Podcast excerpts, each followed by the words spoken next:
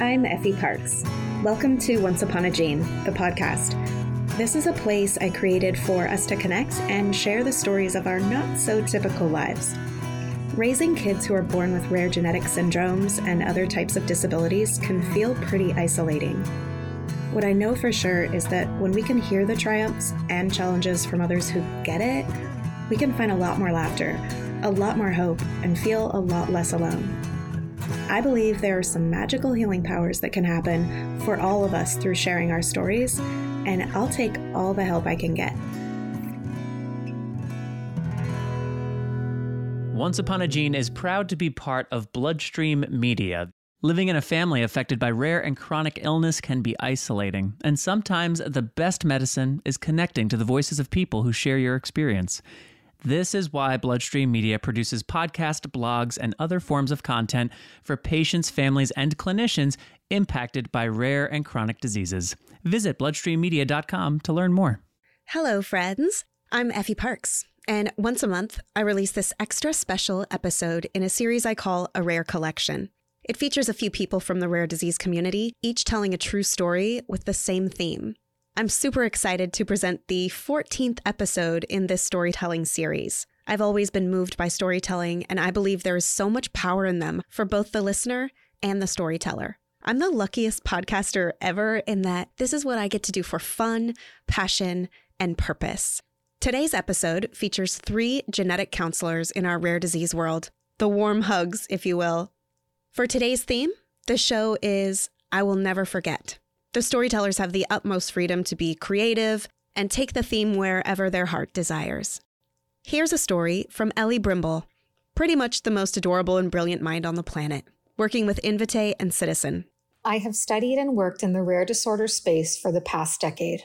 As I would for anything Effie asks of me, I immediately said yes to speaking on this podcast.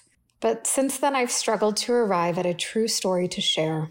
I think it's because in this community, I've always hung out in the background. As a researcher and genetic counselor, I've worked behind the scenes to support families in crafting their own stories. Although I can recall a thousand interactions that I can never forget, I question whether any are mine to share. These brief moments of fear, despair, conviction, and hope are intimate and precious. They change you and shape you when we leave each other, we leave our old selves behind. How can I speak candidly of something so private? And yet I've committed to sharing something, and for me, there's really only one story that makes sense to tell. A chance encounter that, unbeknownst to me, set me down a new path. I met Nasha Fitter in December of 2016. Her daughter had developed infantile spasms during a family vacation, resulting in an emergent flight home and a hospitalization at Stanford. Although the response to treatment was immediate and all routine diagnostic testing returned normal, there was one last result that would take a few weeks to come back the epilepsy gene panel, a test used to evaluate the coding sequence of tens to thousands of genes simultaneously. It's not uncommon for families who have genetic testing drawn during a hospital admission to forget. These are overwhelming and sleepless stretches of time where the unthinkable becomes reality. You leave, and to cope with the trauma, you try to move on and forget. But the respite is brief. We call Nasha into clinic to share with her that her daughter's infantile spasms were caused by a change in one copy of her FOXG1 gene, a spelling error affecting a single genetic letter that also explains newly observed abnormal movements and suspected developmental delays. We sit together with the neurologist, an odd still life of little beauty. It's important to note that for a genetic counselor, knowledge represents power. We are compelled to share and educate to empower families to make informed decisions about their healthcare. So I hope you can imagine the anticipation I feel at this moment. There's an imbalance in power that feels unbearable. We know something that Nasha doesn't. And Nasha knows that we know something that she doesn't. In reflection, I wonder how Nasha experiences this dynamic. Does she feel dread, hope, maybe some combination of the two? With as much compassion as we can, We share the results of genetic testing, correcting this offense. Nasha didn't know it at the time, but this was actually the first positive result that I had ever shared.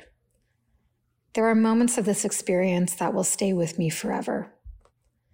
I remember her hugging her daughter close to her, unconsciously kissing her forehead as though she could protect her from the diagnosis we'd just spoken into existence. I remember Nasha's husband, who'd called in for the visit, telling her how much he loved her, offering support, encouragement, hope.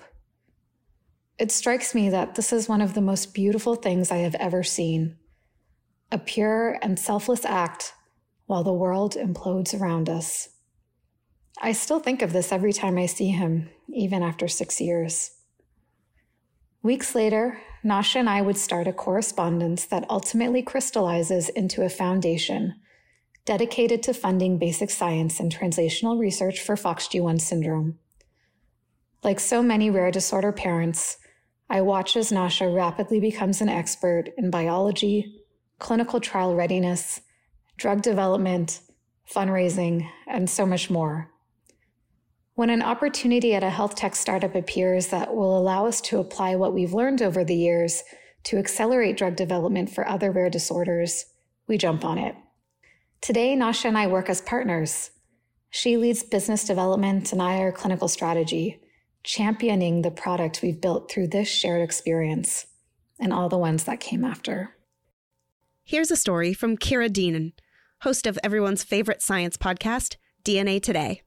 My name is Kira Dineen. I'm a genetic counselor and also a genetics podcaster, just like Effie. I've hosted and produced DNA Today for a decade, and over the last 10 years, I've learned so much from patient advocates in the rare disease community. I recognize patient advocates as experts in the medical field, often knowing more than healthcare providers about rare conditions. So, when I was a graduate student studying to become a genetic counselor a few years ago, I met a couple I will never forget that widened my perspective on rare diseases. So, to set the scene, I was rotating again as a grad student and I was in a prenatal setting. So, it was a genetic counseling session for a pregnant person and their partner. So, for those that may not be aware, in genetic counseling, specifically in the prenatal space, the session is usually started by going through medical history for the pregnant person, going through if they've had a pregnancy history, and then focusing on family health history, which I'll be talking about here and then we also go through like genetic testing options. So, as we're going through the family health history, the mother of the baby brings up that she has a biological niece that has a rare disorder. And she describes her niece as a very happy little girl who doesn't really cause any trouble. She has intellectual disability. She doesn't have any other health implications. And she even mentions that other teenagers can be more work than her, just in terms of the typical troubles that teenagers will get into. And it was interesting because the father of the baby also had a very close relationship with his niece. So this was not his biological niece. He met this little girl through his wife. And it was just really interesting to hear him talk about what a great addition to the family this niece is and just what an impact she has on the family in a very positive light.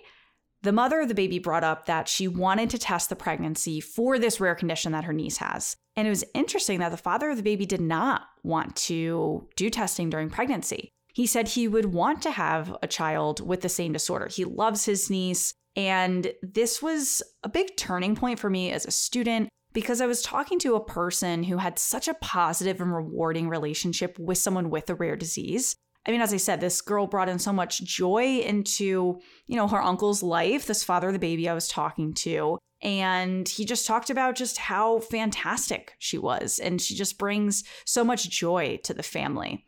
And the mother of the baby then also weighed in saying that her niece socially had a harder time compared to kids without her disorder or other rare diseases. So the couple certainly had different opinions in terms of what we were going to do during this pregnancy, what testing we were or were not going to do.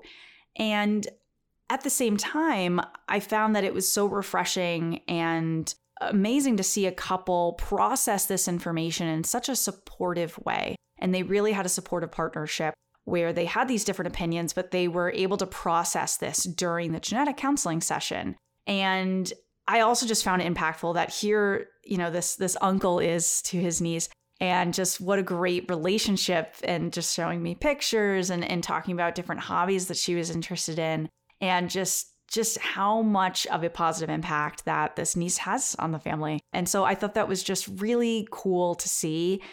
Oftentimes, as many of us have heard, there are a lot of negative connotations with rare diseases, which I understand as many can be severe. There can be major health implications. However, I also want to see more celebration of rare diseases like this uncle shared with me. I'm really encouraged by hearing this from people that are in the rare disease community and also fellow genetic podcasts like Once Upon a Gene, who are providing patient advocates with a voice to do just that. Here's a story from Abby Turnwald, a fresh genetic counselor to the world who's worked closely with Angelman syndrome and helped create children's books for their siblings. Can you think of a conversation you've never forgotten? I'm guessing for many of you, the conversation when you learned your child or your own rare disease diagnosis comes to mind the words the physician or genetic counselor used, the way they described the diagnosis, and their answers to your questions. For me, I'm that genetic counselor giving the never forgettable news. I'll never forget receiving the first positive test result during graduate school. Just as the parents, I really hoped the test would be negative. When I saw the positive results, my heart sank. I'll never forget slowly dialing your phone number, listening to the rings and hoping you wouldn't answer because I didn't want to deliver the news. But then you answered. I slowly started talking, a speech that I spent hours toggling through in my mind. Anyone who knows me knows I'm a fast talker, so I practiced the speech multiple times to myself, my classmates, and anyone who listened because I wanted to make sure I had the words just right, the pacing just right, because the news I was about to give you, you would never forget. Some people would say that you're just talking. Why are you worried and what could go wrong? I understand where these people are coming from. No, I'm not performing a life saving operation, but I am giving life altering, shocking news that's completely changing your life journey. And I learned in graduate school that when you give a diagnosis, families will remember the words you said forever. I started the conversation by asking, Is now an okay time to talk? We were taught to always ask this question. However, I knew you'd say yes, even if it wasn't. These were results you'd been waiting months for, and I had them. I continued. Your child's test results are positive for this rare disease. I paused. I could hear you crying. And you couldn't see my face, which I was thankful for because I too started crying. I felt your pain and so badly wanted to relieve it, although I knew at this moment anything I said wouldn't be heard. My first words were continually repeating through your head. The test result was positive. Our conversation was short, and there wasn't much more to say at this moment. But the little that was said, you'll never forget. Later that month, we met in person to discuss the diagnosis further. You had time to process, Google, and come prepared with questions. As we started talking, each time I discussed another symptom, you would look at your child. I'll never forget your child coloring on the exam table, too young to understand our conversation.